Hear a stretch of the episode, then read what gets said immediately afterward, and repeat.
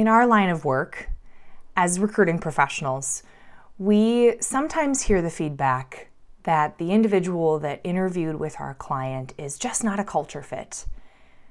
To be frank, that's not enough feedback. When we hear this, we need to dig deeper. We need to be asking what specifically about what that individual said, their body language, or their behaviors makes you think that they're not a culture fit. This can be a cop out. Is this an unconscious bias showing up? We need more information there.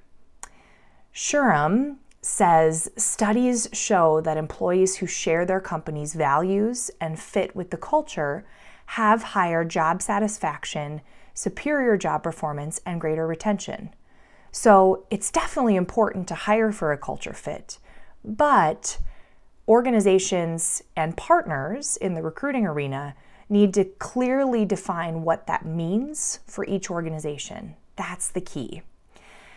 In Harvard Business Review, they define and articulate organizations' cultures as values, goals, and practices.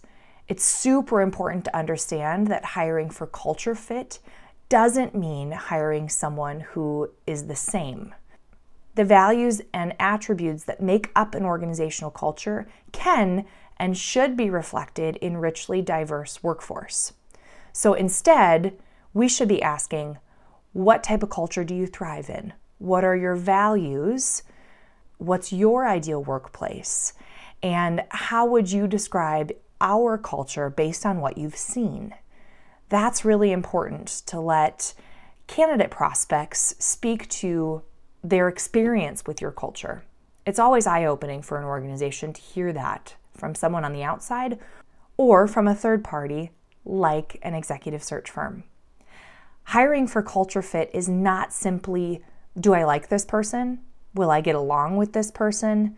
Does this person fit in? Hiring managers, executives really need to ask themselves are they excited about how the company innovates, serves the customers, or makes a social impact? That's more important. Another way to define culture fit, as stated by the Wall Street Journal, is culture fit is a shared enthusiasm about a company's mission or purpose, a common approach to working together or individually, or a mutual understanding of how to make decisions and assess risk. Culture fit is not a common educational, cultural, or career background. It is not a sense of comfort or familiarity with coworkers. It is not, is this person like me? Do they share enjoyment of perks in our environment like a ping pong table or a craft beer stand? That is not culture fit. In the interview stage, we really need to be less focused on does this person fit in and significantly more focused on aligning and assessing the synergy of values, goals, and practices when it comes to culture fit.